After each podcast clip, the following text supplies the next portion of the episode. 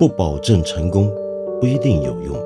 知识只是点亮世界的灵光。我是梁文道。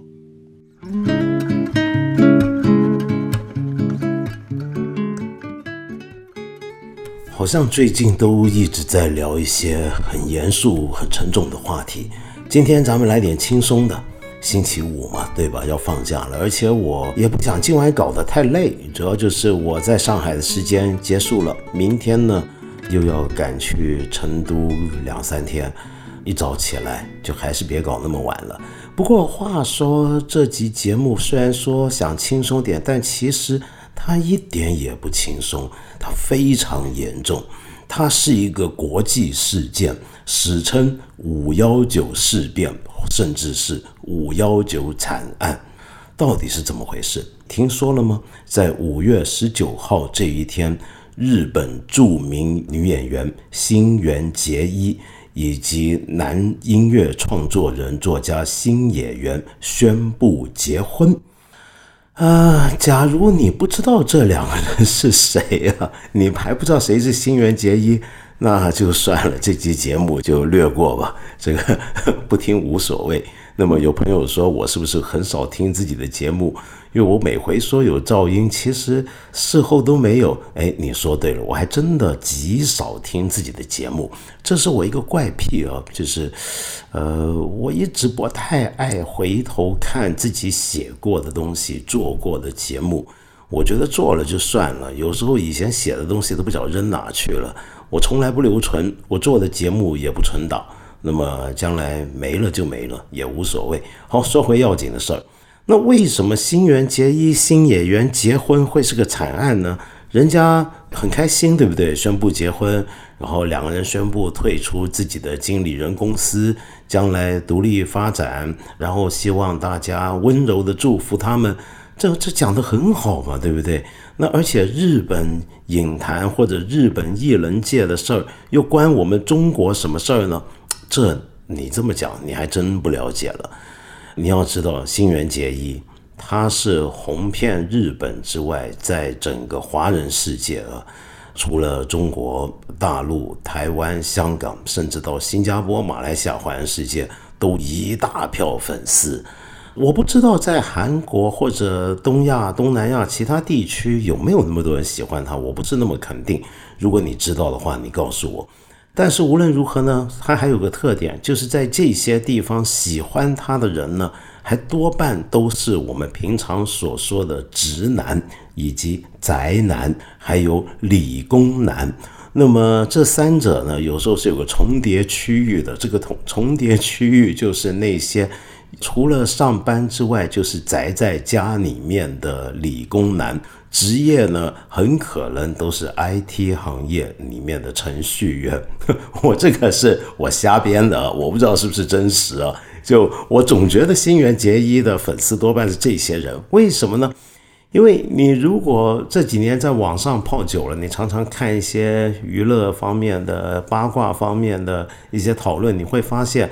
很多这类男性都把新垣结衣叫做老婆，那么乃至于，呃，他在日本就已经人家把他当老婆，来到中国我们也说他是老婆，那么那么多人都说他是老婆，所以他就成了国民老婆或者东亚老婆、国际老婆。OK，你怎么讲都行。你如果在 B 站或者一些视频网站上面点开有他的视频，你看弹幕的话。上面就会有一大堆人在那边写，说我拔剑。那么为什么要拔剑呢？就是因为一堆人都在说，我老婆来了，我老婆来，你们都别抢。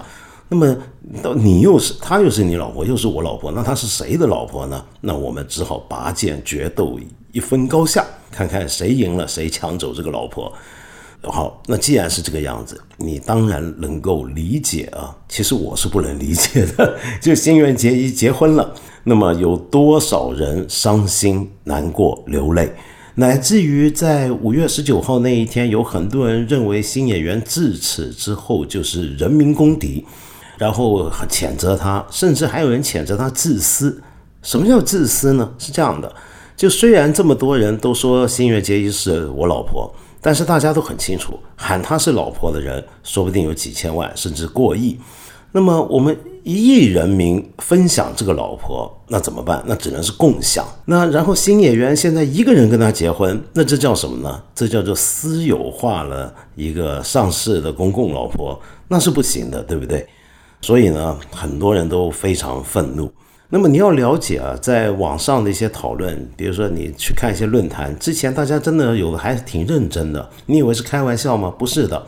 有的人还真的开了一个话题，很认真的在讨论一个题目，这个题目叫“怎样娶到新垣结衣”。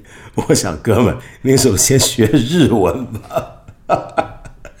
OK，那么，但是无论如何呢，我觉得网民们呢、粉丝们呢，都还是逐渐要接受这个事实。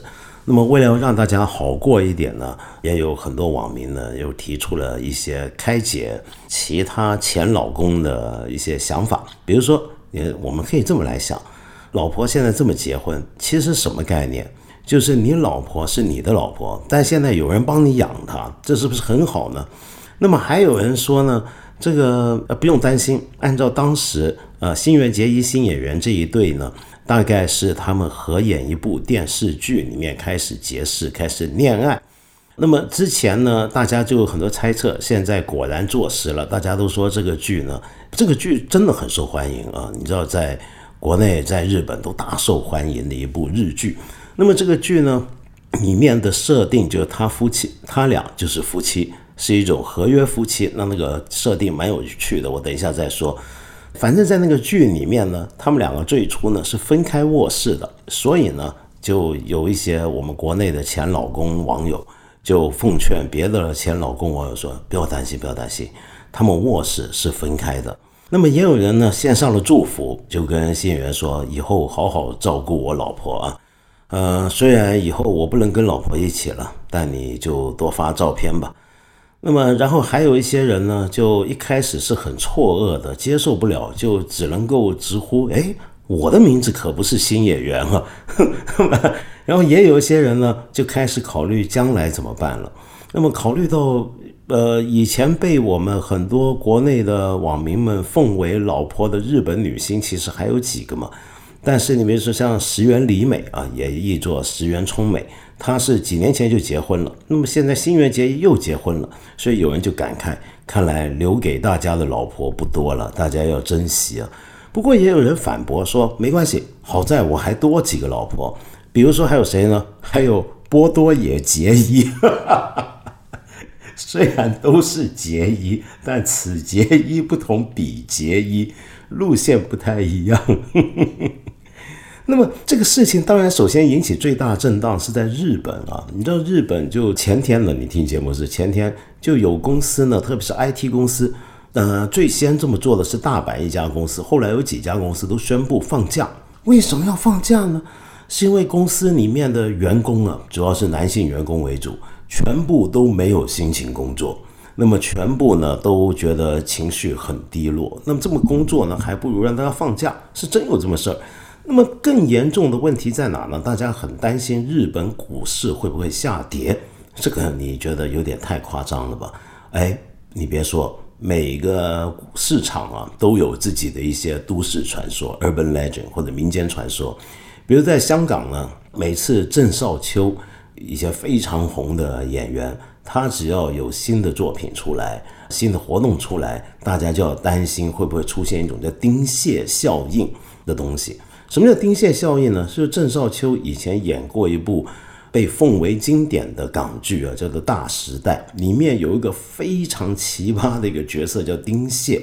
那么当时网友就发现啊，就每回只要这个丁蟹一出来，这个股市就会大跌。那么乃至于这个剧结束那么几十年了，郑少秋又出现，那么大家都还在担心这个股市会不会下跌？好像还真能够找到一点数字上的、统计上的相应关系。那么日本是什么情况呢？就日本每回有这种国民老婆、国民老公要是结婚的话，日本股市就会下跌。是真的吗？是真的。比较严重的就是刚才我说那位石原聪美或者石原里美啊，她几年前结婚的时候，那一天呢，东京的股票市场交易所呢，干脆直接出现基建故障，整天没有交易。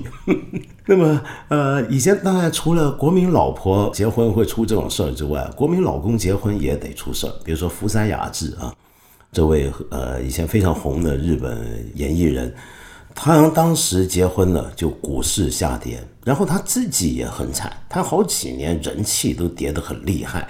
那么后来呢，才又起来了。不过说到这就讲到一个问题啊，就是为什么大家我很难理解，就你喜欢一个偶像，这个偶像他结婚了，你以后真的就会不喜欢他吗？这什么意思呢？是原来你真以为他是你老公、你老婆，还是说原来你真以为你有这个机会？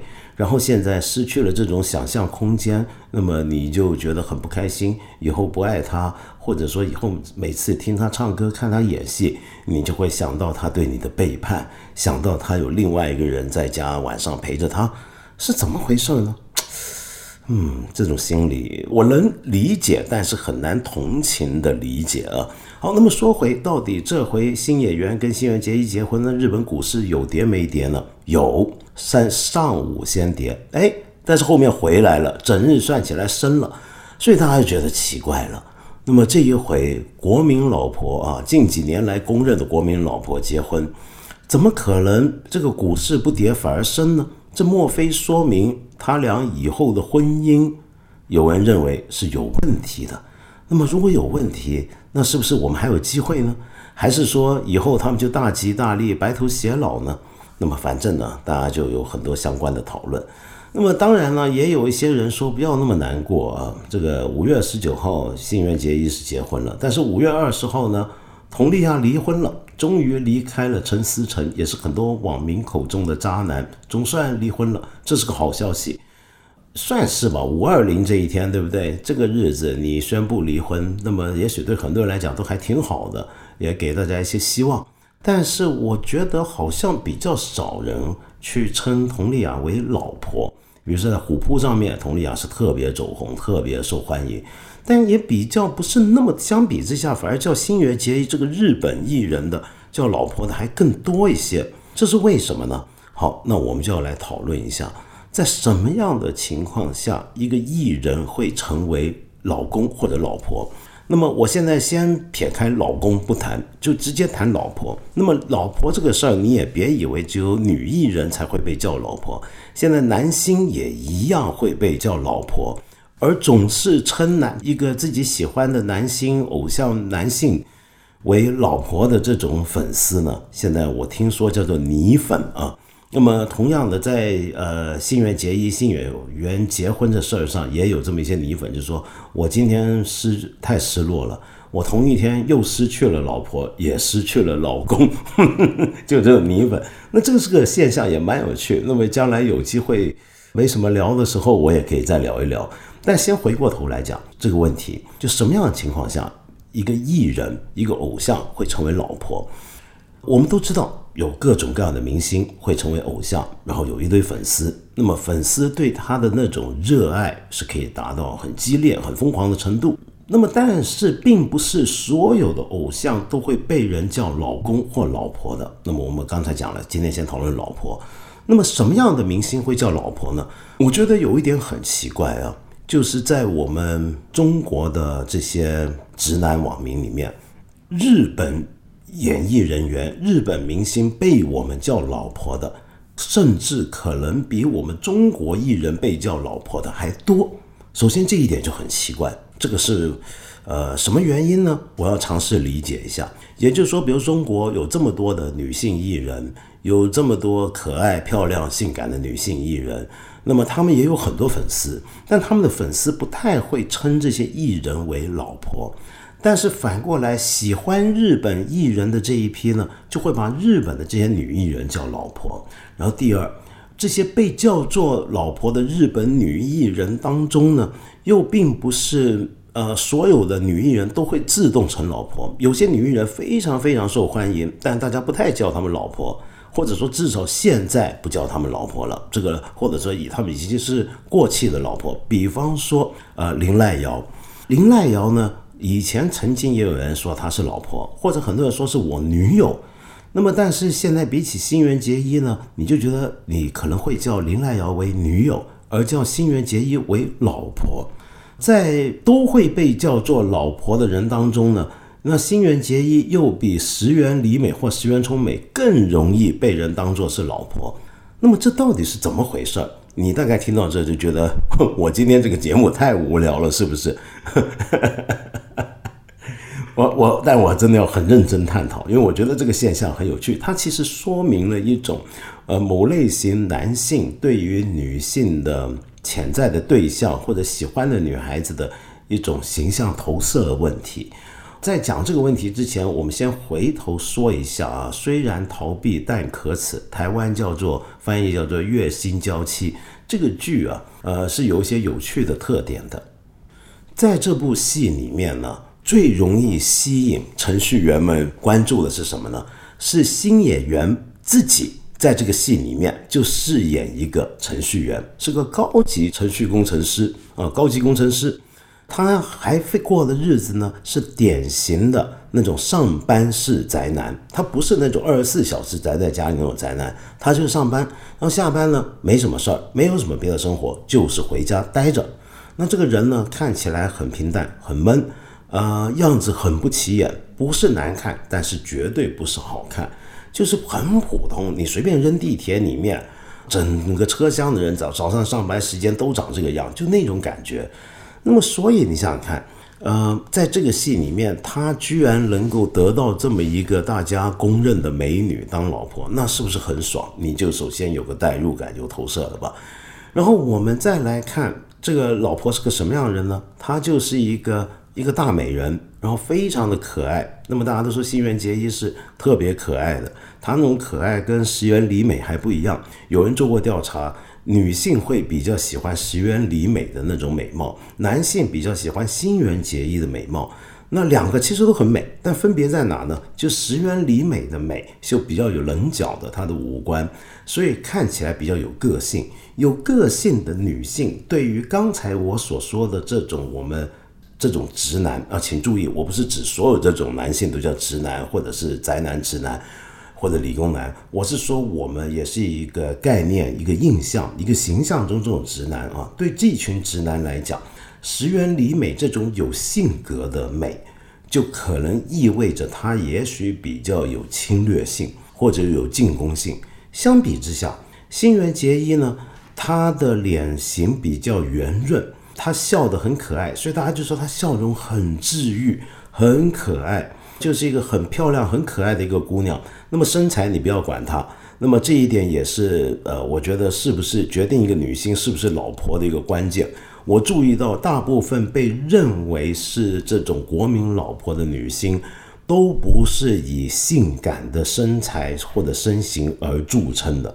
那林濑瑶很可爱，但是因为林濑瑶被人认为是身材特别好的一个可爱女子，那么所以你可能觉得这个人当女朋友不错，但是当老婆呢很奇怪，大家就比较不在意她的性感程度，甚至可能应该去性化、去性感化，她可爱就行了，她治愈就行了，她漂亮就行了，那么别的东西不是那么重要。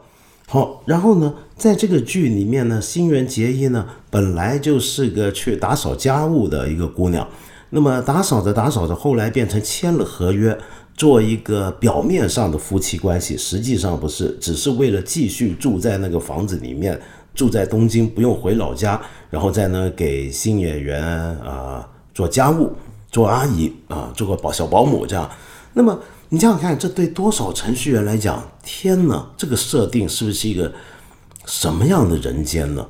就是我每天上班辛辛苦苦啊，对着个电脑，然后一回到家就有这么一个可爱的老婆，然后在里面给我打扫家务。就算我们不是真夫妻，我都觉得爽。他送上门，而且在这个设定里面，是那个女孩子首先喜欢上了这个程序员，也就新演员这个角色，是一个大美女。来你家工作，最后住进你家里面，然后她先爱上你，然后你问她为什么爱你呢？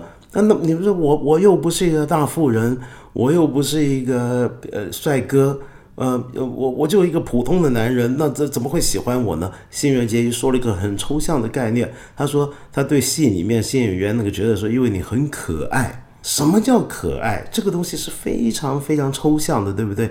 那么，但是当然了，话说回来，我也觉得金宇媛是挺可爱的。我觉得他俩结婚挺般配的，看起来是挺可爱的一对人，不是吗？那么，呃，你还想怎么样呢？那么，反正无论如何呢，那大家程序员看了也会觉得，哎，该搞不成，我也其实也挺可爱，只是还没被一个这样的美女发现。如果哪一天有一个美女，也说不定也会发现我的这种可爱。所以整个设定，天呐，就是一个天造地设的一个为了这种直男们设定的一个剧情。然而，我想说这个剧有意思的地方是什么呢？它其实是带着一种对传统的观念的颠覆。它在日本这样的社会下，已经做到最大限度的对于传统的性别跟夫妻概念的一种很固定的想法的一个挑战或者质疑了。你比如说，我们首先看到新垣结衣为什么大学毕业学心理的要跑去人家家里面打扫家务，用这个来工作呢？原因是因为他找不到工作，他为什么找不到工作呢？这到底是说明了日本今天的就业情况的艰巨，还是说一个女性当有某种想法要从事某类型工作的时候很难找呢？那么反正无论如何，他就只好去给人家打扫家务。这是不是说明了很多女性的问题？她最后逼的就只能走上做人太太那条道路呢？然后我们再看到这一对人的关系，由于一开始是一个雇主与打工妹的关系啊。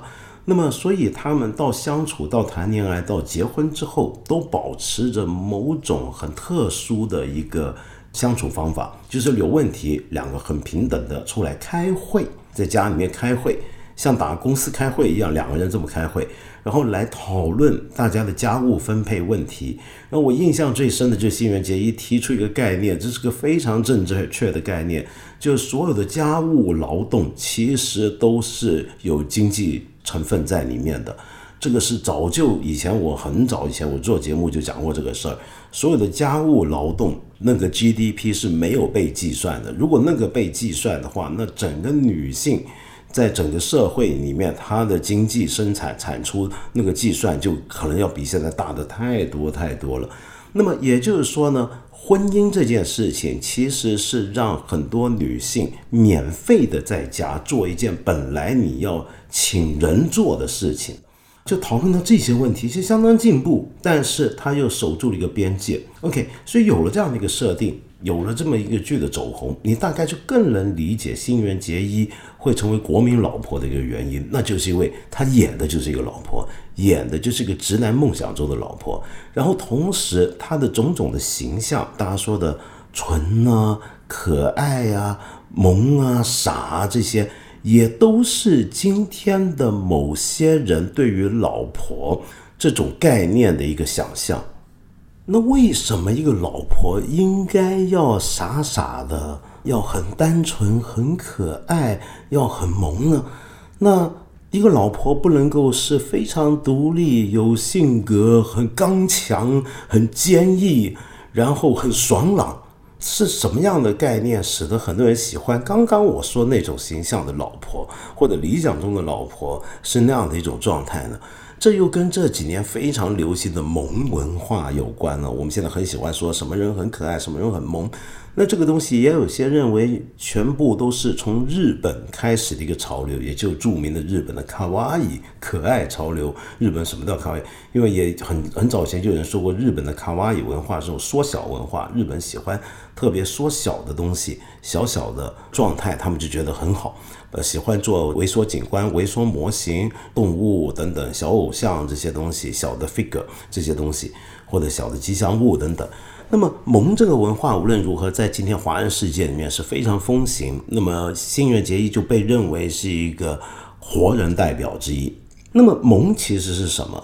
我们怎么来定义萌？怎么来就它虽然跟卡哇伊可能有关系，但是我不太敢肯定那个关系的联系到底是怎么样。但是我们先假设，他们都代表了某种你一种像小孩一样的感觉。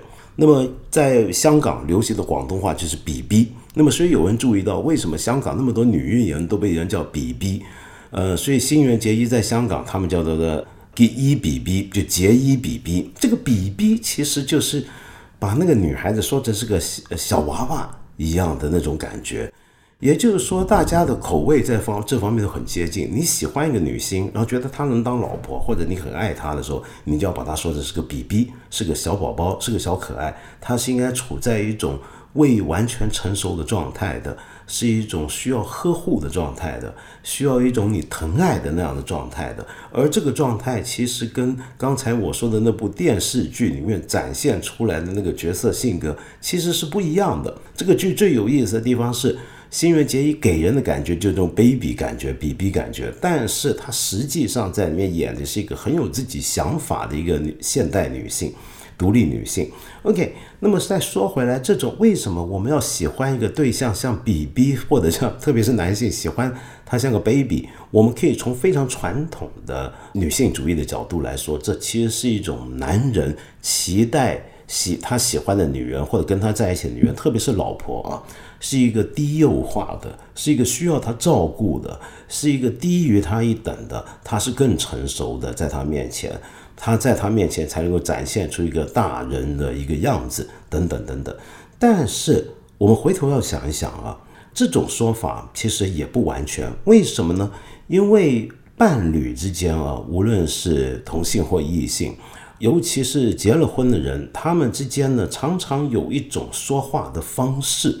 我们叫做用英文叫做 baby talk，呃，我不知道怎么样讲一个准确的中文翻译，意思就是大家聊天的时候说话的时候那个声调声音是一种呈现出一种跟孩子跟幼儿说话的那种状态，低幼化。比如说会很喜欢开始用叠字，你跟小孩说话会说叠字，喝奶奶了 什么了，对不对？那么然后你可能跟你的呃爱人跟你的。老婆跟你的老公也会这么说话，这是为什么呢？也就是说，这种把对象看成一个少儿、幼儿的或者小动物的这种感觉，它不限于男性看女性，是反过来，女性看男性有时候也会是这个样子。嗯，这是个什么情况呢？有的学者真的认真做过研究，就发现。一对爱侣之间之相处的时候，在言语表达上面，把对方放跟对方说话，用一种我们说叫 baby talk，一种像跟小孩说话一样的语气或者语词的构造、语句的构成这种说法来讲话，其实是跟他们小时候自己的经验有关。什么意思呢？就我们人活在世界上面，最早经历的亲密关系，最早经历的爱与被爱的关系，那就是我们与父母的关系，对不对？而我们的父母在我们小的时候跟我们说话，就是这样子的语气，就是这样的言语，就是大人跟小孩说话不会说的很复杂，我们不会拿我这个节目去给一个小宝宝听，对不对？除非你想当胎教，那你小孩就很惨。那么。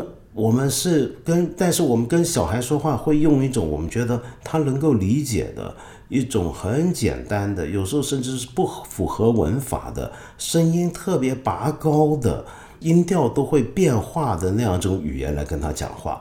这就是我们跟父母之间小时候接触所习得的一种言语方法。这种言语方法已经跟爱与被爱这个关系被捆绑起来。于是，当我们长大之后，我们发展情人之爱、发展爱情关系的时候，也都跟父母之爱里面相处的这套关系有了这样的一种连接，把它直接习得过来了、学过来了。那么，这个甚至还是有神经生物学上面的，或者是脑科学上面的印证的，因为有学者发现啊。当我们小时候跟或者我们自己对我们的小孩，就亲子之间的情感联系发动起来，比如说我看到我的孩子，或者我看到我父母，呃，我我的父母看到我，我小时候那个样子，这种时候你会不由自主就会跟他有一种很强烈的情感联系。当你有这种情感联系的时候呢？你会有一些神经传导物质在大脑里面急剧的分泌起来，然后在你的传导系统当中传导。那么，同样的，当我们情人之间发生爱与情关系的时候，我们也一样会发跟父母相处的时候，呃，或者父母跟孩子相处之后，一样的那些经神经传导物质也都会分泌出来。那有哪三种神经传导物质是在这种情况下会被急剧分泌呢？也就是说，父母对着幼儿跟情人互相对待的时候，是哪三种呢？第一种，那就是我们大家都很熟悉的多巴胺。多巴胺呢，这时候比如说我看到爱人，或者我如果看到我的小宝宝。那么这时候多巴胺就会分泌的很多，就刺激了我的大脑里面的奖励中枢。还有一种是催产素，催促生产的那个催产啊，催产素。催产素呢是能够让母亲跟宝宝之间建立一种很莫名其妙的强大的信任关系的，而情侣之间在建立信任关系的时候，也一样会有这种催产素。那么同时还有第三样，那是非常简单，那就是苯乙胺。苯乙胺呢是让人愉快的。那么当我们跟情人相处非常甜蜜的时候，以及当我们跟孩子、跟自己的宝宝相处，觉得非常的温馨、非常的幸福的时候，都会分泌苯乙胺。所以这就说明什么呢？我们之所以有 baby talk 跟情人之间，那是因为。这跟我们人在跟自己的父母小时候在做宝宝的时候，就是有类似的经验，而且我们在爱碰到爱侣的时候，跟我们碰到小孩的时候，都会分泌类似的刚才所说的神经传导物质。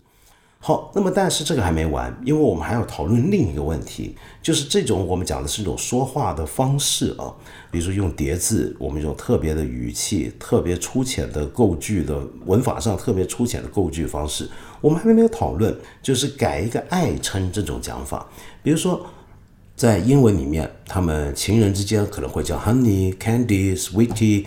那么在香港说广东话的地方，我们可能会叫 BB 猪仔，就猪仔。那么在大陆呢，可能叫宝贝，或者是你有各种各样的爱称吧。那么这些爱称呢，我们注意到有一点很有意思啊，多半都跟某些的动物或者是植物是相关的。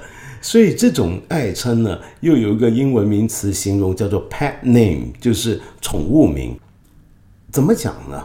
就是说，尽管我们情人之间啊，多半都有一种很亲密的，只属于我们两个人的称呼。这个称呼可能是非常常见的，比如说“宝贝”“甜心 ”“sweetheart”，这样，这都是呃全世界很多地方的人都会用的一些的称呼。但是我们绝对不会用这个称呼来称呼我们之间之外的其他人。我不会满街叫人“宝贝”的。那如果是的话，那就说明大概有点问题，或者我把它变得这个话变得很随便了。那么，只有在两个人非常亲密的这个关系之中，大家才会互相用这种爱称。那有人类学家就认为，我们两个人的这种情爱情关系，其实就已经是一个很迷你的文化，很迷你的社群。那么，既然是个文化，既然是个社群，仪式就很重要。仪式是用来界定你我的特殊关系的。在这种情况下，一个爱称就是这个仪式的一部分。那么，这种爱称有很实际的功用。它的功用就在于，比如说，我们平常如果都用爱称来彼此对待，用一种刚才我说那种 baby talk 来说话的话，那么万一我们将来可能会有有矛盾或者有冲突的时候，那些东西就会变得比较不严重了。因为我们的语气、我们的说话方法，我们两个人很亲密的这种爱称。会本身就带有一种幽默感或者可笑。那么，当我们能够营造这样的气氛包围我们的时候，我们就能够避免很多潜在的冲突。那么，但是为什么这些爱称都总是跟某种的小动物、小植物相关呢？这个东西啊，比如说你看俄文呢，在法文里面，他们会把这个爱人有时叫小椰菜，在俄文呢可能会叫小樱桃，泰文呢就叫小象，就大象的象啊。阿拉伯文里面会把爱人叫小邓林，中国也是会叫小猪、小傻瓜，呃，什么狗狗、猫猫我都听过的这一类。那么为什么都是动物呢？那么这个可能也跟我们喜欢小动物是有关的。我们喜欢小动物，我们说动小动物，小猫、小狗，呃，很可爱、很萌。其实那种我们看到小动物，觉得它很可爱，很想亲近它，很想保护它，也是因为刺激起了。我们对人类的小孩的那种爱，我们是把它转移到小动物身上。那么，所以我们对小动物的那种爱，就其实又回到了我们对我们爱侣的爱身上。而我们更不要忘了，父母叫小孩有时候也是用这种小动物，用这种 pet name 的称呼来称来称自己的宝宝的。比如说你叫自己宝宝小傻瓜、小猪、小宝贝什么的，我们也都会这么叫。这种叫法跟我们叫情人的叫法其实是一样的。而且这种情况是跟性取向无关的，就不论你是同性恋，或者是异性恋，或者是双性恋、多元性向。呃，都会跟你的爱人有这种称呼方法，而在今天这个互联网时代，这种爱称或跟这种 baby talk 甚至变得更加重要，因为在社交媒体年代，我们很多社交关系、网络社交都好像显得很紧密、很亲密，但是这种亲密多了之后，我们就会寻求一种更真诚的、更本真的亲密。嗯，就更加觉得有一些东西不是在互联网上面我跟别的人的这种亲密，而是我跟我自己家里面我的伴侣的这种亲密。那么我们就要更加强调使用这种爱称跟这个 baby talk 来区别出我们跟互联网上的那种亲密之间的分别。那么，但是讲了这么半天啊，你也要小心啊。就是这种 baby talk，这种 pet name，这种爱称，这种跟小孩说话的语气，在两个人的爱情关系里面，它会随着时间而变淡的。这种爱称，这种 baby talk，可能一开始两个人情热如火的时候，是一讲起来就有种甜丝丝的感觉，但是随着时间过去。或者有的人研究说是随着你生了孩子之后，他就会开始变。嗯，你可能还是会这么说话，你可能还是会用这些爱称、这些昵称，但是他们的效果开始简化了。为什么呢？因为这些东西已经变成你日常生生活的知理的一部分了。除此之外，我们还要注意一点，也有学者认为啊，这种爱称、这种 baby talk，就情人之间常常有这种称呼、这种亲密说话方式。其实，在有些情况下，对性生活是不好。怎么讲呢？怎么会对性生活不好呢？这两个人那么亲密，这么说话，OK，这个很现实。你想想看，今天大家兴致高昂，打算怎么样说？然后你这时候叫对方：“哎呦，小狗狗，你今天好帅哦！哎呦，小猪，你今天好性感哦！”这是不是有点 怎么讲？是不是怪怪的呢？那么，所以也有一些性学专家是认为，夫妻之间最好还是别多用这些爱称。但是问题是，有些很多人就习惯了，就习惯了，平常都是叫你小狗、小猪、小猫的。那么今天忽然之间喊你名字了，还直接喊你名字，那通常代表什么呢？那就表示有事儿了，要出要要出事儿了，这事儿很严重了。比如说，你开始不叫杰伊比比了，你叫新垣结衣啊，这个事情就闹大了，对不对？好，我们来回应一下一些朋友的意见跟问题。有些比较简单的，我们先说啊。就有一些朋友就提到，我上回跟前两回吧，好像做节目的时候，今这一集时长过长了，超长了，要赶紧停下来了。大家就说，八分这个节目有固定时长吗？是八分钟吗？为什么要这么讲呢？哦，是这样的。这个节目的确没有固定时长，但我心里面大概有个底线。我就觉得这个节目要是超过一小时，我就会觉得有点太长了。就主要你没听闷，我都累了，你懂吗？对不对？这个就是我说超时的那个意思啊。那么然后呢，也有朋友提到，就我们上一回讲巴以最近的冲突的时候，为什么不去顺便介绍一下？看理想上面的一档节目就是《中东往事》，加州一零一的这个节目。哎，对，这个纯粹是我忘了，不是因为我不喜欢，千万别搞错，我可喜欢这节目，这节目太好听了，所以我今天补在这里啊。就是如果你对我们上一期讲巴以问题觉得一集听得不过瘾，或者东西还没讲清楚，我强烈推荐你去听一下《中东往事》这个节目，就整套来龙去脉历史说的是。非常清楚，非常有趣，而且非常的客观和公正。说到客观和公正，有一位朋友叫初速度 Zero，您说追求新闻自由的西方媒体的大楼被炸后，屁都不放一个；追求人权的西方媒体又有多少关心巴勒斯坦的人权呢？我上集节目不就才说过吗？我说我还提到一个问题呢，就是呃，有一些媒体人反省啊，在西方媒体。他们反省过去几年，过去十几二十年来，整个西方主流媒体在这个问题上的主流是亲近巴勒斯坦人，是不断在谴责以色列人的。所以你知道吧？他们并不是不关心巴勒斯坦，相反的，甚至有人认为他们是过度关注了巴勒斯坦方面的观点。而您说的那个美联社跟半岛电视台所在的那个大楼被炸，怎么会屁都不放一个呢？您有没有注意西方媒体呢？或者您看的西方媒体跟我看的西方媒体是不是有点不同呢？我看到的 BBC 也好，CNN 也好，美联社自己也好，法新社也好，呃，法广也好，德广也好，然后这些主流西方媒体。全部都有报道这事儿，而且是非常严重的在谈这件事。如果是有评论的媒体，比如说像《纽约时报》《华盛顿邮报》《泰晤士报》《卫报》《世界报》，他们全部都是强烈谴责，呃，以色列那天炸这个大楼的这件事情的。对，所以这就是我对您的回应。出速度 zero。那么另外呢，还有一些朋友呢，就之前已经提到啊，就关心一个问题。这个问题是什么呢？那就是说，呃呃，比如说有一位朋友叫 Francis，这是前一集的留言了，叫做 Thomas Friedman，就汤呃汤马斯弗里曼德曼的书《The World Is Flat》，根本没有说地球是平的，这是一个隐喻，其实讲的是别的问题。道长可能其实没看过这本书，多次引用标题来说明美国反制问题是不对的。希望道长下次可以再严谨些，阅读之后再引用。那我本来没有回应这个问题啊，那么但是。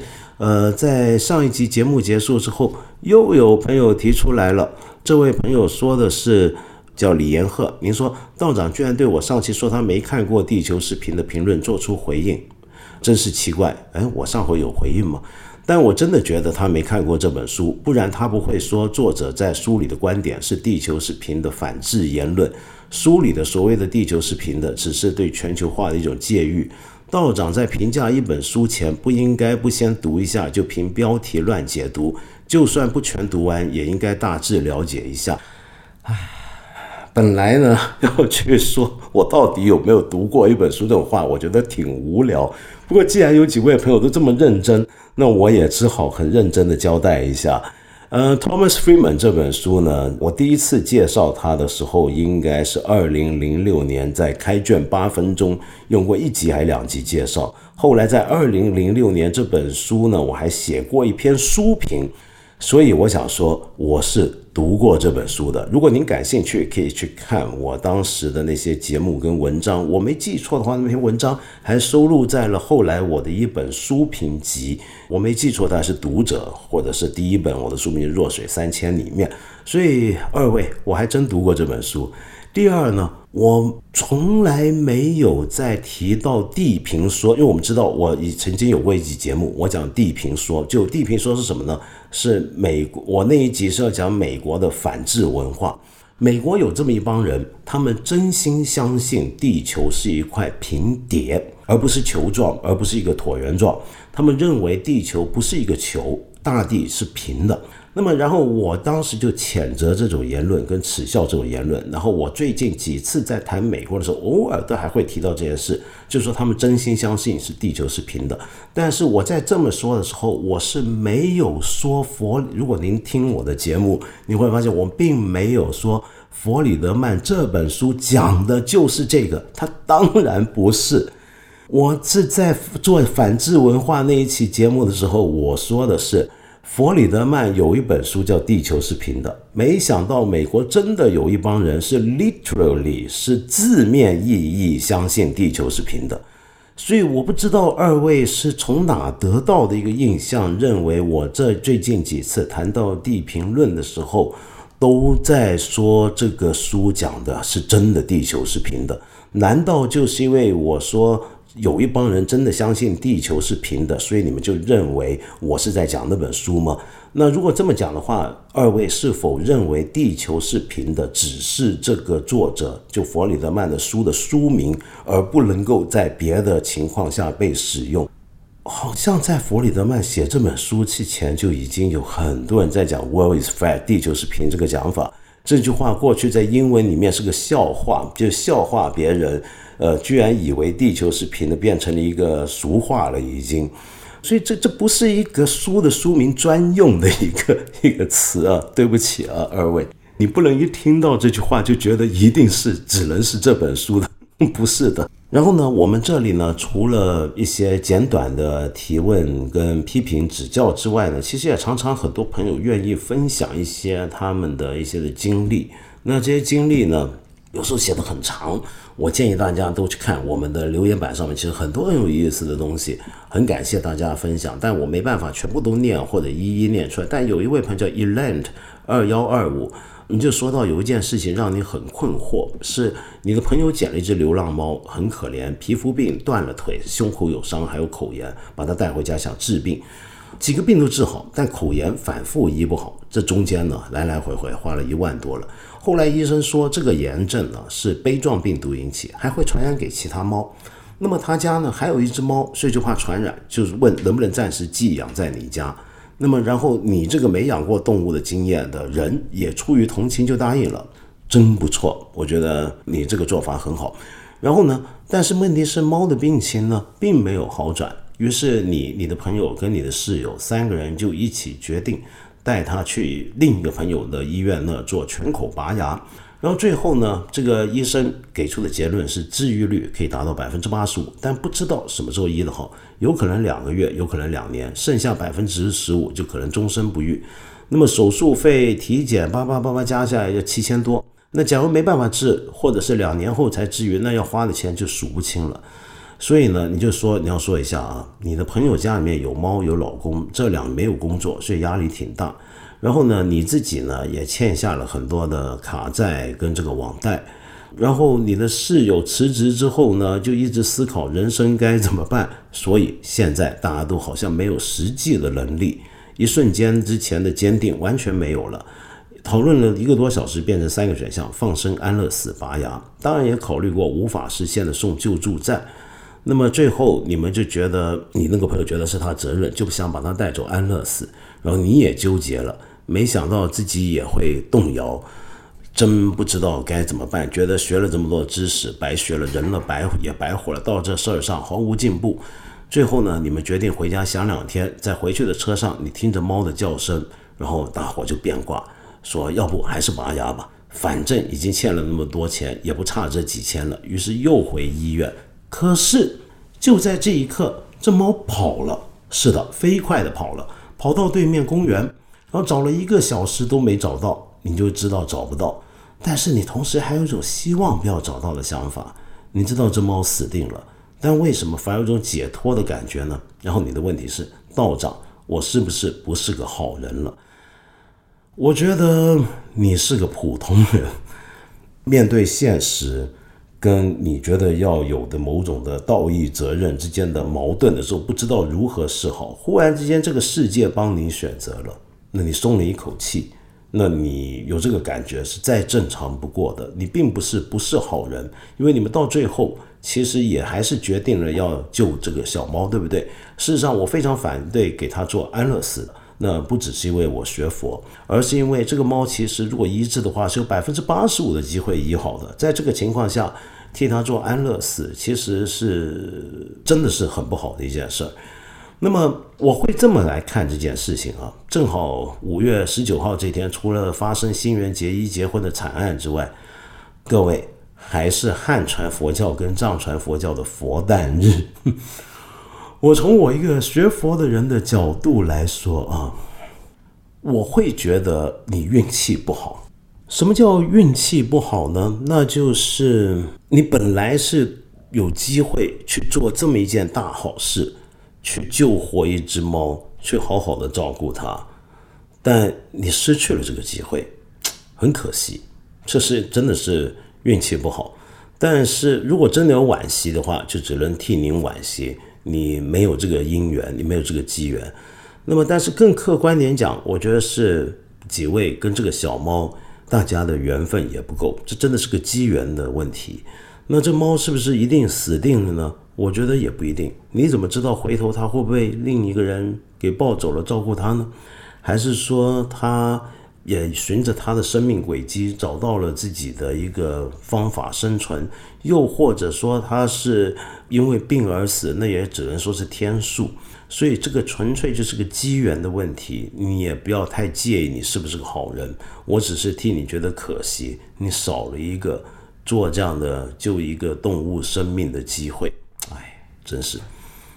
好，那么今天到最后呢，当然还要介绍一首歌。如果你是新垣结衣的粉丝，你认为她是你老婆，你放心，我不会这么坏给你介绍新演员的歌的，更不会介绍那一首红遍东亚的逃避可耻但是有用的主题曲。我想给你介绍另一首歌，这首歌，哎。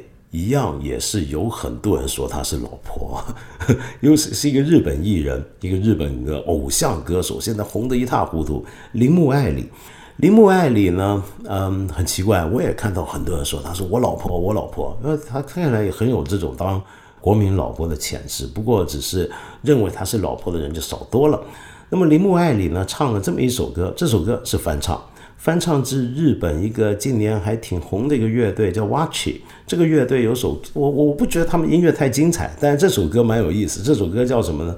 叫我成为别人的女朋友了。这个乐队的主音是男性，那么铃木爱里是个女性，她来唱这首歌，你们这些新垣结衣的老公们，你们听的是很有感觉的。我跟你讲，这首歌的歌词大概意思就是说，呃，我男朋友现在对我很好。他怎么样怎么样对我，我以后会怎么样怎么样，我以后也要小心点怎么样。然后唱到最后，你就发现他不是在告诉你说我现在找到这个男朋友多幸福，而是说，呃，其实我还是在想念你的。我心里面虽然我现在有男朋友了，你可以想象新垣结衣的心意是这样的。听的歌的时候，就是我虽然嫁人了，老公，我心里还是念着你的，有着你的。然后这个歌词写到最后还要说，你也赶紧再找一个新的吧。你不要再等我，你不要再想我了，你赶紧找一个新的。在我打电话忍不住要打电话给你之前，在我忍不住要找你之前，你明白了吗，老公？我没有恶意，我就是觉得太好笑了。OK，我还听听看，我成为别人的女朋友了。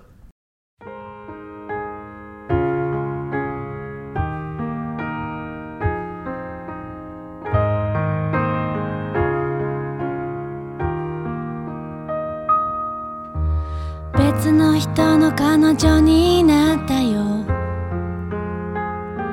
今度はあなたみたいに一緒にフェスで大はしゃぎとかはしないタイプだけど。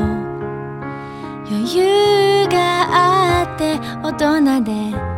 本当に優しくしてくれるの。別の人の彼女になったよ。今度はあなたみたいに映画見てても私より泣いてることなんてないし。どんなことにも詳しくて本当に尊敬できる人なの。キスや態度だけでせたりせずにちゃんと好きだという言葉でくれるの怒鳴り合いは愚か口喧嘩もなくてむしろ怒る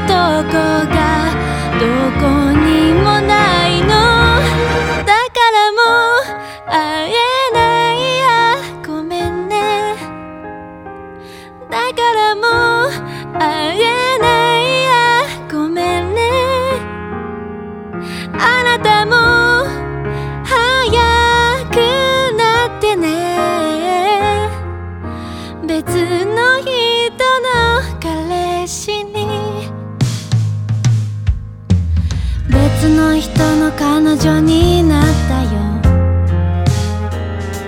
あなたの時みたいにすっぴんだって笑っていられる私ではなくて。一生懸命おしゃれして。なるべくちゃんとしてる。別の人の彼女になったよ。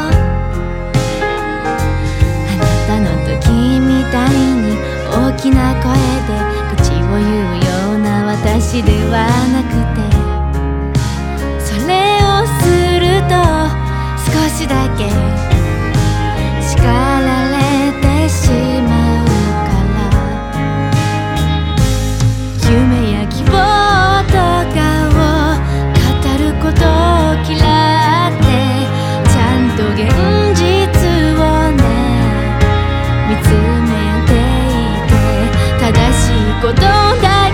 jika